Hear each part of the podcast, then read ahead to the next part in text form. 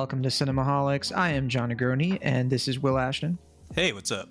We're here to talk about a movie, and here's here's what happened. So we were going to talk about two movies on the main show this week. We were going to talk about West Side Story because, I mean, obviously it's the big release. Everyone wants to hear about West Side Story. Everyone's snapping their fingers for it.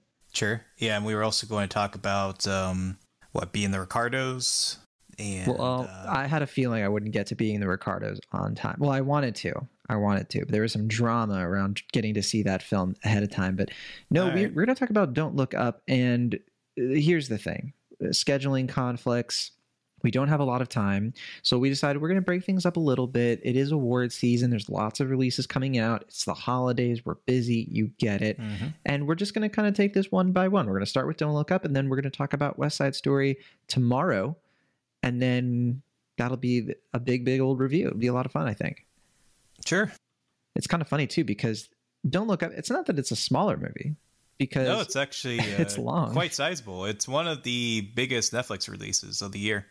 is it really? I mean, Irishman was uh, probably one of the bigger ones, too, wasn't it? Of the year, I said. I think. Right? Oh, of Like, the year. of Okay. 2021. I remember when they they had that trailer at the beginning of the year, Netflix, and it was like, look at all the movies we got coming out, and it was like bookend with Red Notice and then Don't Look Up, but like Don't Look Up, they were like teasing the footage. They were just like, hey, we're not going to show you much from this, but get ready, it's our big like it's it like that Red Notice and I guess Tick Tick Boom or Yes. something else I'm forgetting about were like their blockbusters for the year.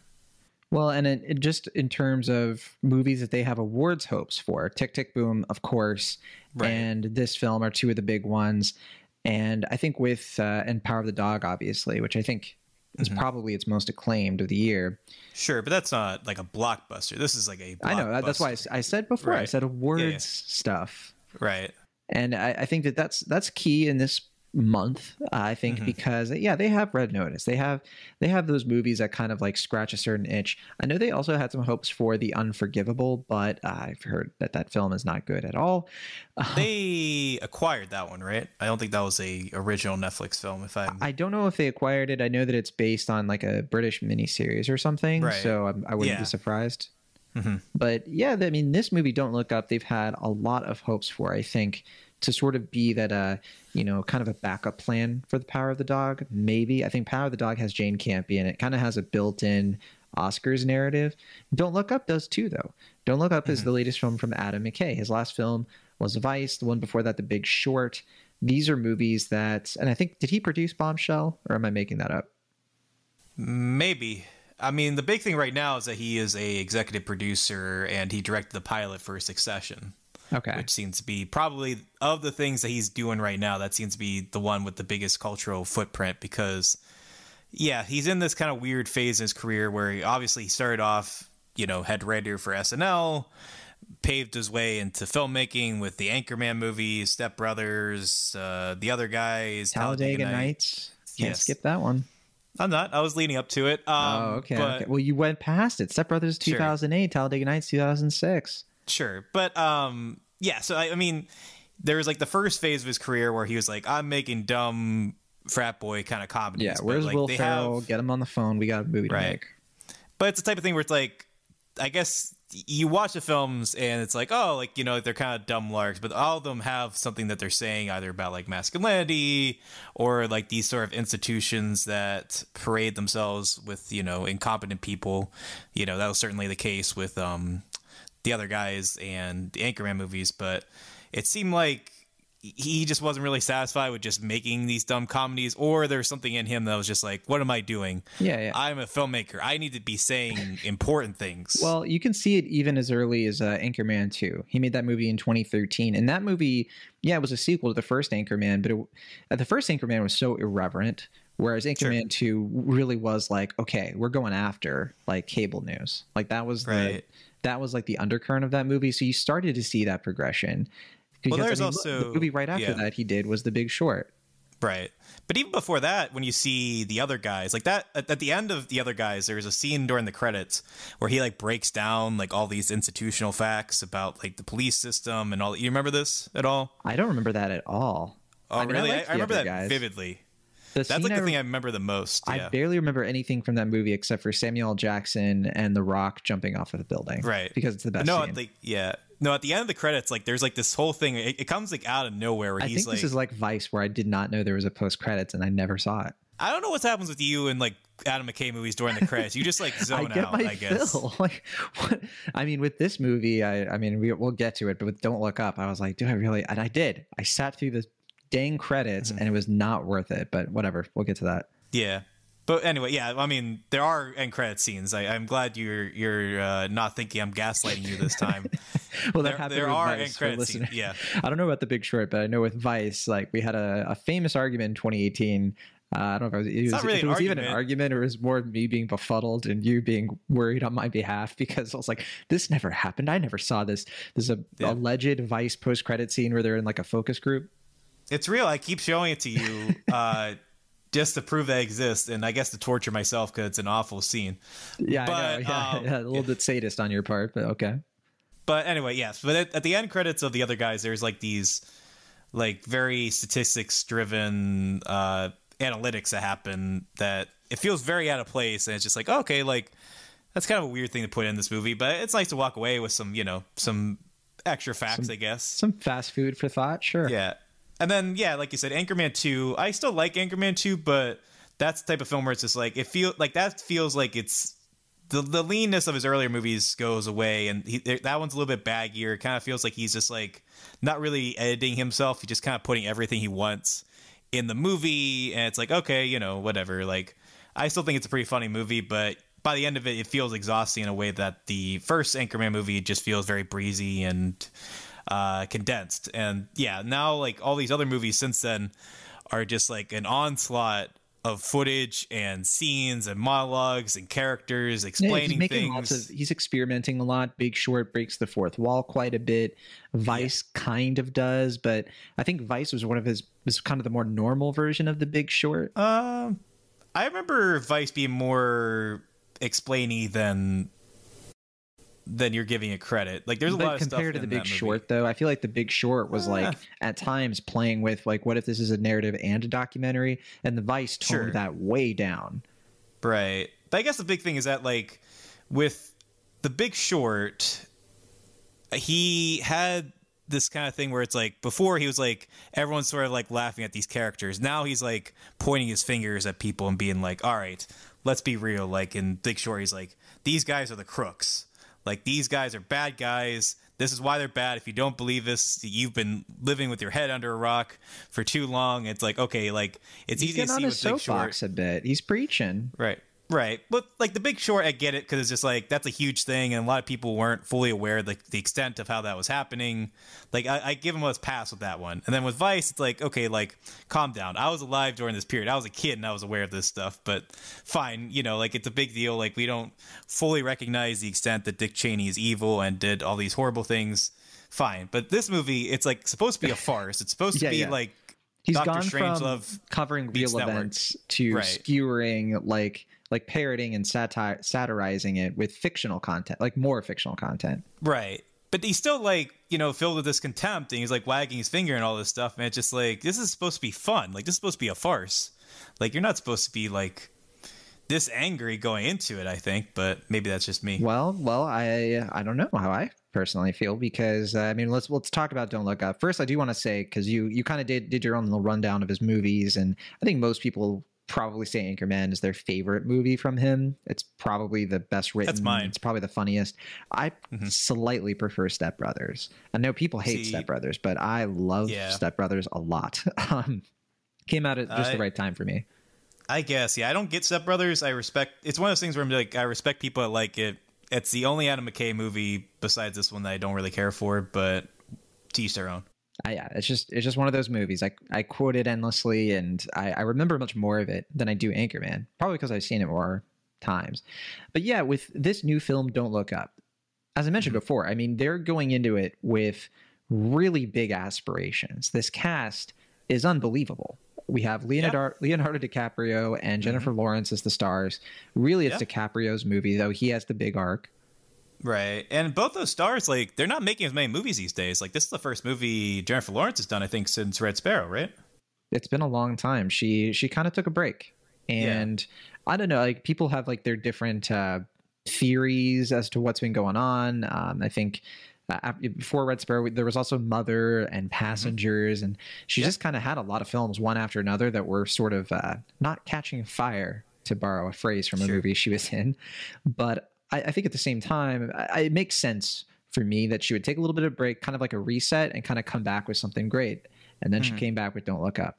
Um, well, but, I think it makes yeah. sense. Like you know, like she like became like the biggest movie star in the world at 22, and then you know like she's kind of burned herself out. She did yeah. like blockbusters and indie movies and stuff. And she did a then, lot of stuff. She did a lot of David O. Russell stuff, yeah. and I think um you know she was on the Bill Engvall show right before she was doing oh, like could the, forget. yeah. yeah. And I mean, she was doing other movies, but she was doing like like crazy and like all these other things. As for DiCaprio, I mean, DiCaprio is kind of in a weird stage of his career where like, okay, he got his Oscar, you know, the long awaited Oscar for The Revenant. Uh, I think the last time we saw him was uh, Once Upon a Time in Hollywood. And so yeah. it hasn't been that long for him, but it definitely is right. like whenever he comes along with a movie these days, it's like, okay, like it's this, an event. This is an awards pitch. Um, right. Right. Yeah, that's what I mean. Like it's like an event when he makes a movie yeah. now. It's not like he doesn't just like make a movie for the sake of it. He there was even talks after The Revenant that he was going to retire, so it was kind of a big deal when he did. He did take a big break. Hollywood. He took a big yeah. break after The Revenant, uh, a longer break than after this. Than after uh, Once mm-hmm. Upon a Time in Hollywood, because Revenant comes out like what, like 2015, like late 2015, I think. Yeah. Once Upon a Time in Hollywood is four years later. Mm-hmm. Uh, so now it's yeah, it's we don't get movies from him often, but when we do, like you're saying, it's like oh okay, this is gonna is this gonna be another Wolf of Wall Street kind of thing where you know it's gonna he's gonna really come out with like a big performance, you know, like Django or Great Gatsby. Sure. But yeah, he's doing uh, some yeah. of his best work right now to in my opinion at least. So, I, I think yeah. for me, he's one of the best things about this movie, but we'll get into it. Uh, big cast, like I said, Rob Morgan, Jonah Hill, Mark Rylance, Tyler Perry, Ron Perlman, Cate Blanchett, Timothy Chalamet, Ariana Grande. So many people in this movie. Uh, Melanie Lynskey, Meryl Streep. And the plot of it, we kind of already touched on it briefly, is that DiCaprio and Lawrence are two scientists at Michigan State. He's a tenured professor. She is a PhD candidate. They discover a comet that is hurtling toward the Earth at a near 100% certainty. But when they try to bring this news to the White House and to the media, no one can seem to take it seriously. Everyone's kind of out for their own interests. Uh, the New York Herald, the stand for the New York Times, they initially kind of take it seriously, but really only as like a hit piece against the White House. And when it becomes like a little bit embarrassing for them, they they kind of like turn away from it. The White House doesn't take it seriously. They're only thinking about it in terms of like the midterms. We kind of have uh, Meryl Streep as this president with Jonah Hill as her son slash chief of staff, certainly skewering a kind of mix of like Trump and Hillary Clinton and Marjorie Taylor Greene. We can kind of tell that Adam McKay is he's kind of I think attempting to avoid making very overt political statements. I don't think he's like um, all the time being like both sides are terrible. I think he's sort of saying like I don't know, like everyone is terrible. It's not I don't know. Did you did you have a read on that? I mean, he's definitely skewing the right more than the left at this point. That's what I'm I getting at. Fair. Yeah. It's right. not like he's saying both are equally bad. I think he's saying one is certainly worse, the other has a lot to improve on.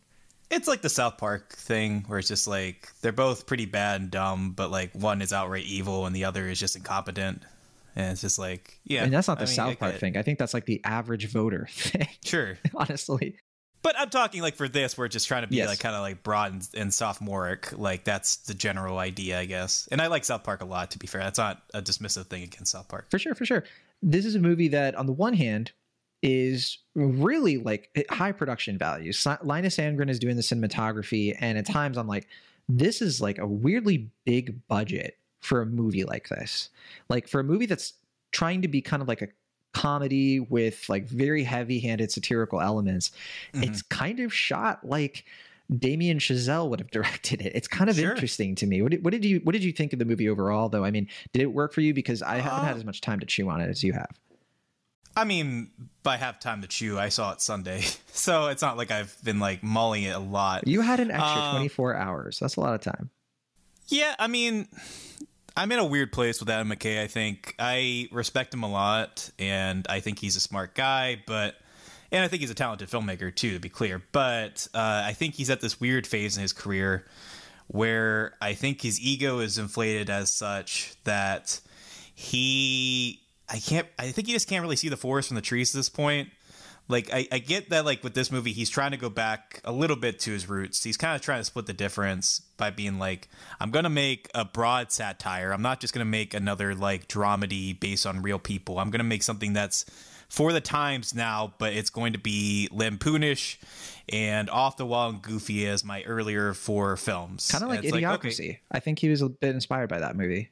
With this. yeah, I mean, sure. I mean, there's a lot of things that this is easy to compare to. I, I think we mentioned already. Doctor Strangelove seems to be the big comparison Yeah. point here. Network is a big one. Uh, I thought a lot about Mars Attacks during this, um, and also obviously I think towards the end Melancholia comes into play. yeah, yeah. Um, but yeah, it's another example of like I just keep thinking of better movies that I'm watching while I'm watching this one. Man, but Mars I Attacks isn't better than this. Oh, are you kidding? No, Mars Attacks is way better than this. No Mars Attacks way. is good. No, no, No, no. you're wrong no, on this no, one. No, No, you're wrong. Mars Attacks is really good. um, We will not agree on that. I would gladly watch Mars Attacks is a way better political satire than this movie is, I think. And it's trying to do the same exact thing as far as But it's, like a bad movie. But okay. Um, you can be wrong. That's fair. I know. I know. Um, you guys, I think you have a you have a softer spot for Burton than I do. I guess. Yeah, I mean, but that movie, the way it tackles the Clinton administration, I think is really clever and smart. I, I think you're not giving that movie enough credit. To but some fair. extent, Look, but yeah, we'll we'll have a look- conversation about that down the line.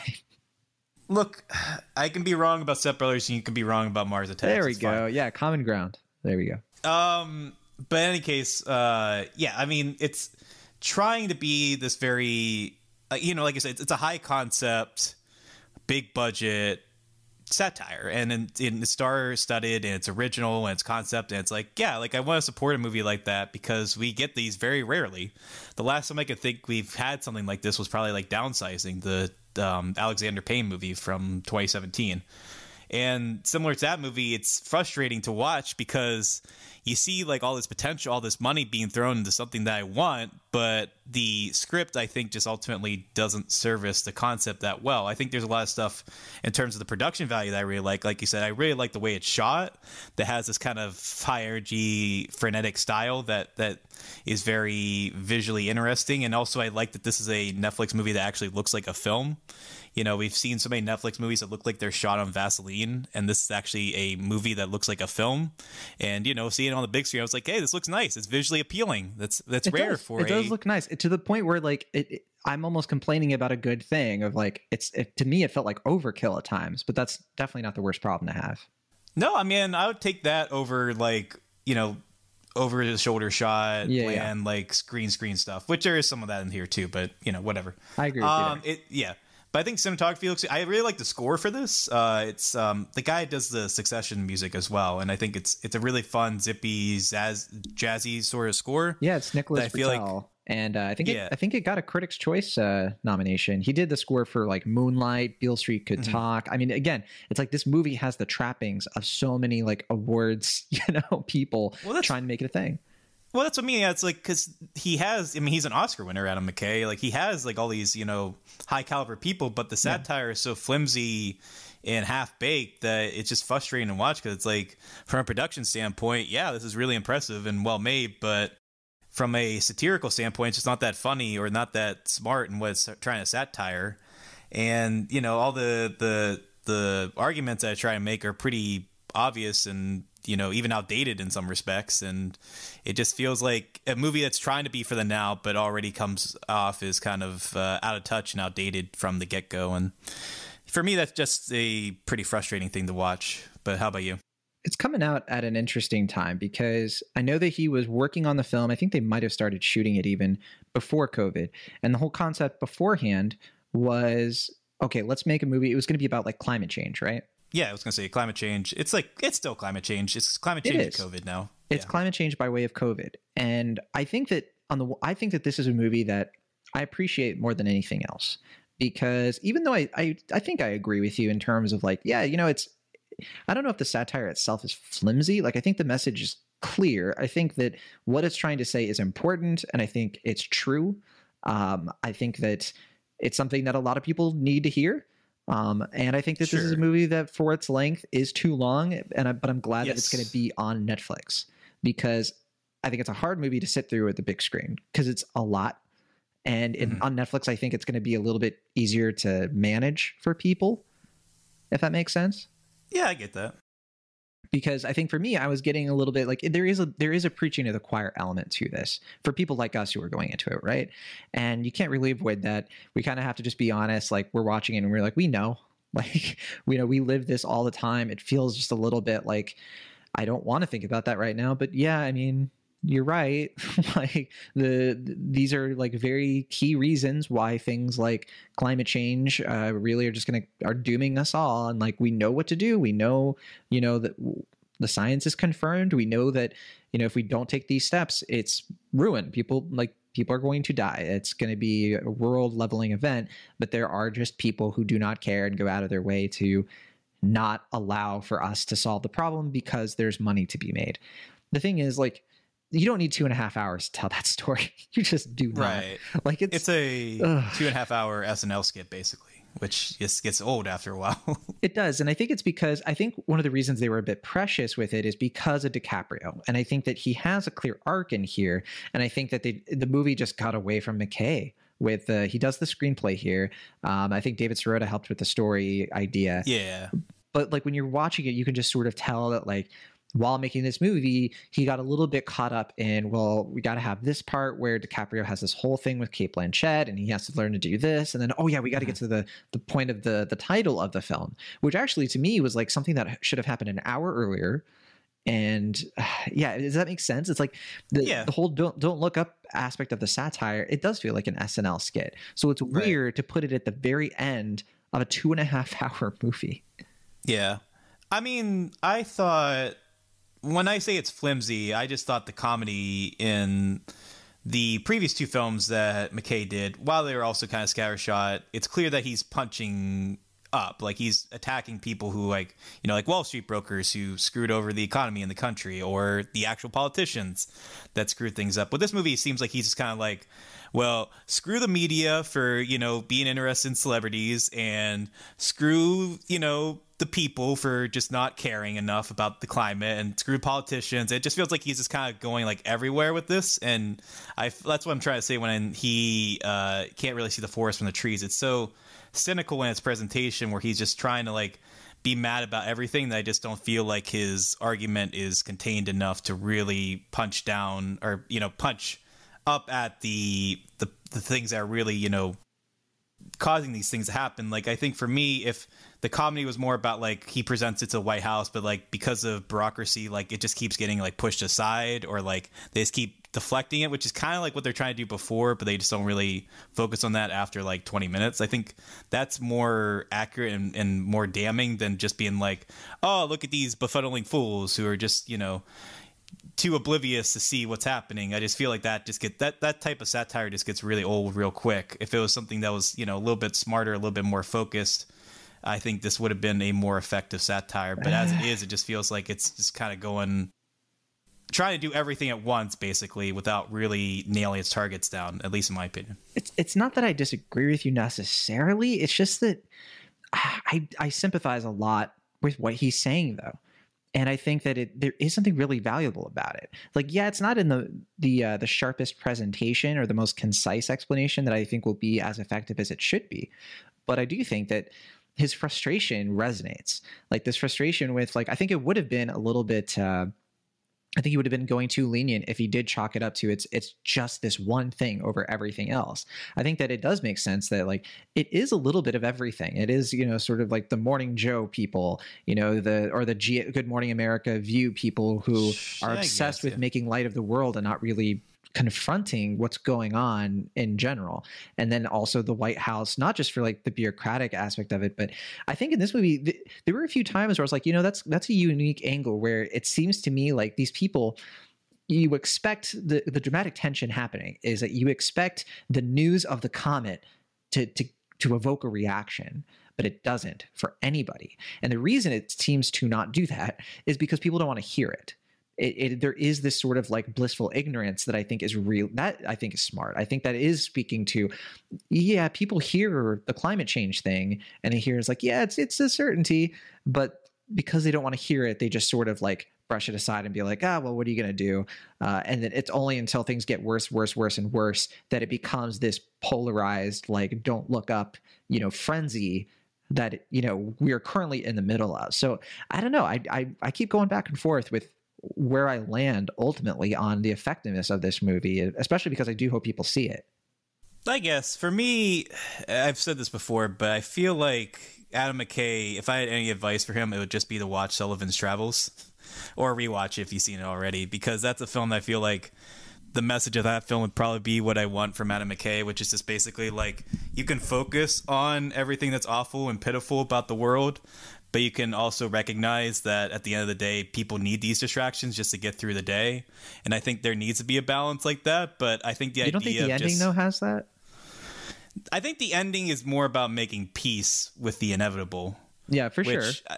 I think is not so much about recognizing that there can be distractions, but also that you know we can recognize the the true terror of the world and all that. I think for me, it just seems like Adam McKay has this kind of weird self hatred with his work, where he feels like he's like almost mad at himself for making these dumb sophomore comedies earlier in his career. When it's like I think those were more effective at you know tackling these things that he wants to say because they're more palatable and they weren't feeling like they were condescending and you know overly critical of other people. Like these movies that he's making, he's making right now just seem to have so much spite for their audience that it's just like, well, are you really the most effective person to be talking about these things? Because it just seems like you hate everybody and everything, and that's fine. Like I, I don't think his frustration is unwarranted, yeah, again, but just coming, you know? I get, but it's just like if you're just going to be this frustrated and everything, like what do you? what is ultimately he really trying to say here? It seems like he's trying to say so much and so little at the same time. That's where I feel like I'm frustrated. It's that like I, it's not that his frustration is unwarranted. It's just that it just doesn't feel like he's really nailing down his targets. That's what I've been trying to I, I get to say throughout. I get where you're coming from. I think I think the reason I probably like this a bit more than you do is probably because um I think I'm at peace with the mistakes that were made and how it's clear to me like this movie it makes my biggest issue is that it makes a straw man out of its own topic which it doesn't need to do right. like it, it, it's the kind of subject matter that like is already so nonsensical in the real world that mm-hmm. you don't have to really make up a comment to get it across but at the same time i think that it's it is a weird movie it's almost like a contradiction of a movie in a sense that he is using comedy he's using the farce of it all to distract you know, in a movie that's about how we shouldn't be too distracted. It almost makes me feel like he is in yeah. on that, um, which right. is probably why while watching the movie, I, I, think I find it a bit funnier than other people seem to. There are a few gags in here that I think are actually really smart and clever, and uh, one of them, which really has nothing to do with the subject matter, but just this idea of like a general charging for free snacks and how it gets brought up over and over again, like stuff like that. I don't know, like in a movie where I was feeling kind of miserable, it, it kind of perked up my spirits all the same. So I, it's not that I really, really like this movie or anything. I guess I'm just, I, I think I had a better experience with it. I, I think we're not that far off in our experience. It's just that for me, I just find myself more frustrated because the stuff that I like about the film, I feel is undermined by the stuff that I think is kind of trite and ho hum. And I just think that Adam McKay is too talented to be making these sort of uh, middling efforts. Like I think he could be doing better, and I, I think he has the skill and talent to be making some really smart, profound films. But he just gets kind of caught up in his own self righteousness, I guess. Like he's this sense of like superior morality or something, you know, moral superiority is what I'm trying to say. I uh, like this. Yeah, I just I don't know. I just for me it's just frustrating because it it like this is the type of film he should be making. I think it just that I just don't think he really is at peace with what he wants to say. Yeah, he's just I think he's so caught up in it all, and I, I sympathize because you know like he's making this movie uh, he's making a political satire at a time where the president is like, you have to drink bleach to get rid of the COVID disease, and he's you know he, he's saying in interviews like, how the do I make president. it more ballooned? Yeah, sorry. For, well, I mean, at the time that he was making the film, like that's Trump true, was president when they were filming this, is what I'm trying to say. And like in interviews, he's like, how do I balloon this? Like, this is what the president of the United States is saying. Like, and I have to like be goofier than that. So I sympathize. Where it's like, yeah, like, how do you make a political satire like this at a time where you know truth is stranger than fiction? And yeah, I mean, it's not an easy goal, but you know, I mean, the dude made Anchorman. He's, Yeah, I mean- he was the head writer of SNL when Will Ferrell was around, which is like one of its peaks. So I, I don't think he can. He, I think he can do it, but I just feel like he's kind of uh, caught up in his own self ego at this point. I, th- I think he does do it in spurts in this movie, not not with every gag, but in some. And I think some people will watch this and maybe find it kind of cathartic to sort of like revel in just the absurdity of everything and be like, yeah, I'm not being gaslit here. Like things right now are super ridiculous, like it is in this movie. And so I think there is something small to appreciate there. Um, but real Yeah. quick, I, I do want to get Sure. into the cast a little bit more. Uh, Sure. Starting with the people that I think are really good at this DiCaprio and Lawrence Yeah. and Rob Morgan. Th- those three Yeah.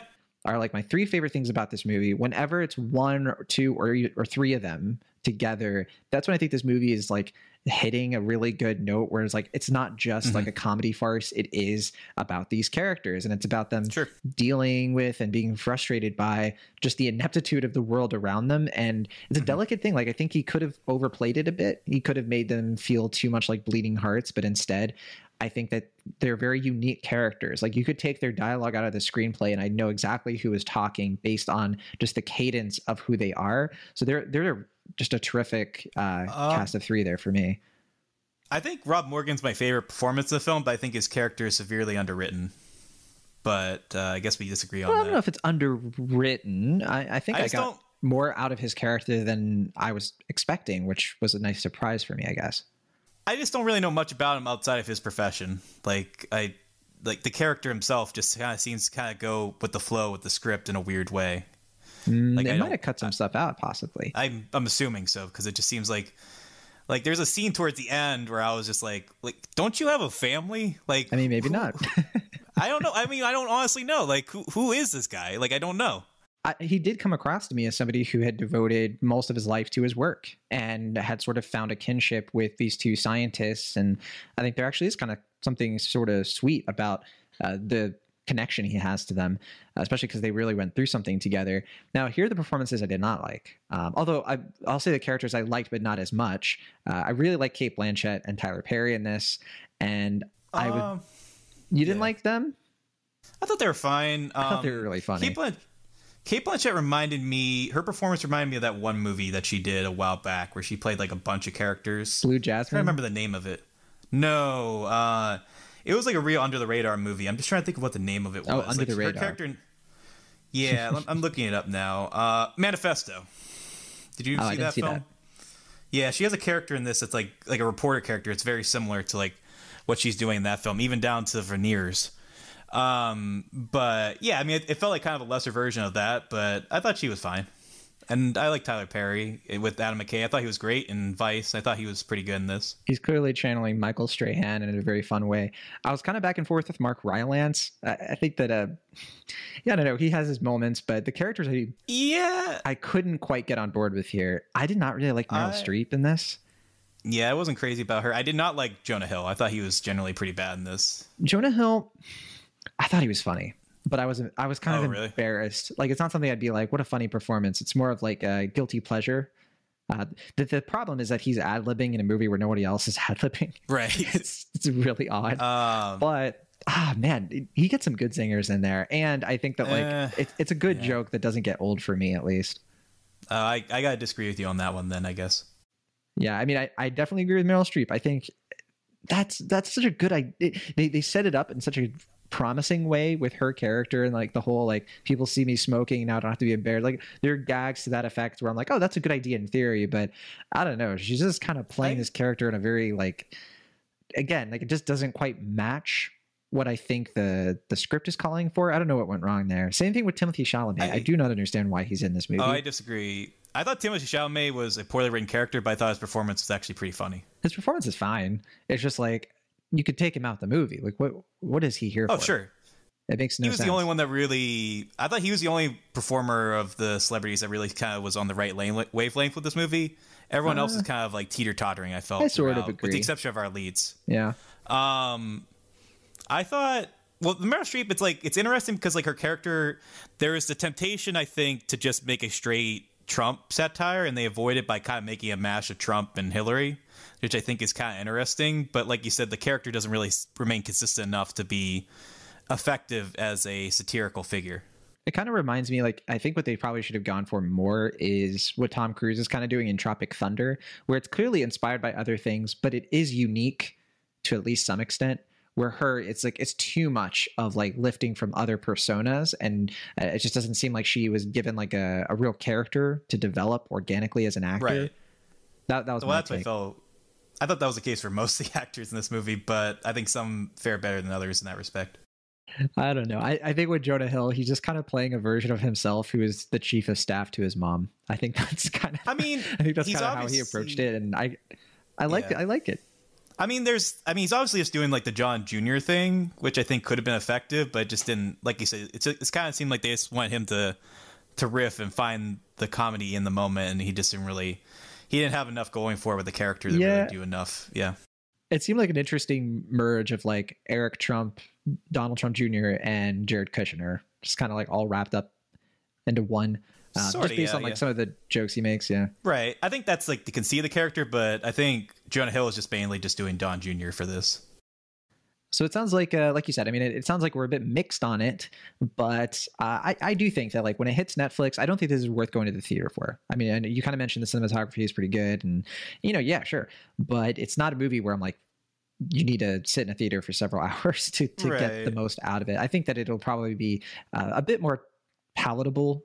Uh, maybe in like a couple of different sits on Netflix. In fact, I was wondering, like, I wonder if this would, have worked better as a series. I don't know. It might have been Uh, even worse in terms of like stretching itself too much. Yeah. But at the same time, you could have had more opportunity to really build out these characters more, which might have uh, added more to the satire in terms of like what's what's up with the Rob Morgan character. You could do way more with him. You could do more with Meryl Streep's president to make If- her feel a little bit more of her own thing. If it was a satire as as a show, I mean, it would just been Space Force again. That's my belief. That's funny. I, I I was just talking to somebody who was like, "Is it like Space Force?" I'm like, almost. I mean, but stronger than that for for me at least. I think it's better as a movie because if it was just like even 20 minutes shorter, I would say preferably 40 minutes shorter, and it just captured that like kind of like bottle energy of like capturing that anxiety. I think it's really good at capturing the anxiety of Leo's character in the beginning. Just like the sense of like kind of like there's like a throat on your neck and it's constantly just kind of like closing in on you. I think the second half just gets too baggy to really um appreciate that that anxiety that's captured in the first half in a way that I think would have been would have made it more effective as a film. But yeah, I just I I just think satires as films like ideally they should be like 90 95 minutes if not shorter. For a movie like this, if it's longer than 110 minutes, you cut stuff out. Like just cut out whole characters. I don't care. You, this should not be 150 something minutes, I think. All right. Well, Don't Look Up is going to be on Netflix on Christmas Day, I think. And let's guess the Rotten Tomatoes score. I'm looking at the critic score for Rotten Tomatoes right now. Will, have you seen the score yet? I've seen variations of the score. I don't know what it is right now. Okay, so you're going to give your best guess. There are 151 reviews counted for this movie. So, yeah, where, where do you think it lands? I think it's at a 56%. 55%. Okay. So it looks like, yeah, you might have you might have saw a, a good variation at some point. sure. um, yeah, pretty mixed. 55. Uh, I think, yeah, it's been fluctuating quite a bit. I think I saw it in the 40s at one point, and then it kind of ticked up. It did get nominated for a bunch of Critics' Choice Awards, so it's weird Did to me. I, I think there's some critics who really love it. Apparently, I didn't nominate it for anything on my Yeah. ballot, but you know, what are you gonna do? Sure. Audience Uh, score. This is the more interesting one for me, I think. Not to say that I don't respect my fellow critics, but I think the audience It was made for the fans. Will Ash. Sure, there you go. Um cuz I can honestly see it being either way for audience scores. Uh I'm going to guess like 45% though. 45%, way off. Audience score out of 50 plus verified ratings is 76%. Okay. I mean, I'm assuming the people who are scoring right now are the people who are going out to theaters to see it. So Yes. I, I imagine they they're already in the bag for this movie, like you said. They're they're the sort of audience Well- that wants to like this movie and have like the right yeah. headspace. I for it. imagine I imagine though that people who see it on Netflix will like it even more because they didn't sit through a super long movie, you know what I mean? I guess I just I just can't imagine a lot of people putting this on Netflix and watching it to the end. You know what I mean? I think that after a while they'd just be like, yeah, maybe we should just watch something else. I think don't I, think they'll probably pause it and get back to it because they'll want to know what happens. This movie does have a pretty good hook, right? Of like, well, what's going to happen? Is the comic going to do what it does? So I don't know. Uh, people mean- have watched pretty long movies on there. Wasn't Six Underground over two hours? Maybe. I'm gonna look it Um, up. Yeah, I mean, I I do think the ending, like the last Two like hours and eight minutes. I think the last like 15 minutes of the movie are pretty good. Like I enjoy the the kind of emotional catharsis of it, I guess. But I Yeah. I don't think it's like funny or anything. I just think it's like yeah, it's like it's like uh you know lesser version of the melancholy ending, but it's pretty good. I, I definitely like the mid credit scene is important. It you know you kind of got to watch it because it it kind of adds closure. and, uh, there's mean- a, a decent gag in there. It pays off a gag from earlier in the film. It does. So, it does. I enjoyed that. Uh, the post credit scene, you don't no, don't bother. Uh, You really don't need it. You can watch it on YouTube later. Will Ashton will send it to you and be like, "This happened." Yeah, yeah. I mean that one. I I I saw the end credit scene, but I forgot about that one. It wasn't as memorable as the mid credit scene in Vice. So Okay. yeah, for better or for worse, right? right. I mean, I will say I don't think this movie is as bad as that mid credit scene in Vice. I've heard some people compare it to that. I don't think it's quite that level, but No, it gets no. there at times. No, the that the Vice one is pure cringe. This is like very very light cringe. But all right, that is Don't Look Up. As we mentioned before, it is two hours and eighteen minutes long movie. But yeah, I guess we'll see what what more audiences think of it once it hits Netflix for the holidays. Looks like it's December twenty fourth, not Yeah, the twenty fifth. So I apologize. Yeah, I mean that's that Friday. So yeah. We'll be back tomorrow to talk about West Side Story. So stay tuned and, of course, subscribe to the show if you want all the updates on all the latest episodes. Until then, we'll see you next time.